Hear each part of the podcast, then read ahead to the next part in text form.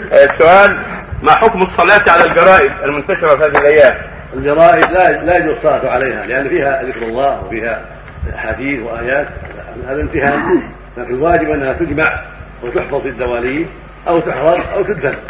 أما أنها تستعمل في يصلى عليها أو توضع سفرة للموائد أو ملفا للحاجات هذا لا يجوز لأنها في الغالب لا تخلو من آيات. أما لو وجدنا لو وجدنا جريدة ما فيها شيء ما فيها ذكر الله ولا آية ولا شيء هذا لا بأس أن تمتهن لكن قل أن توجد جريدة تكون رأيت صلى الله بلال لا يوجد جريدة إلا فيها شيء من ذكر الله أو آية أو حديث فلا ينبغي فلا يجوز أن تمتهن نعم. وفيها صورة. بل يجب أن تحرق إذا كان لهم حاجة فيها تحرق أو تدفن في أرض طيبة أو تحفظ عندهم في دواليب حتى لا تمتهن ولا.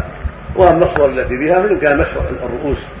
وإذا دفنت صفتها ولم يظهر منها شيء ما ضر إن مضر ظهورها وانتشارها أو جعلها على الجدران أو جعلها على الأبواب. أما إذا دفنت حتى يقضي الله ما فيها أو تحرق أو تدفن في ارض نعم.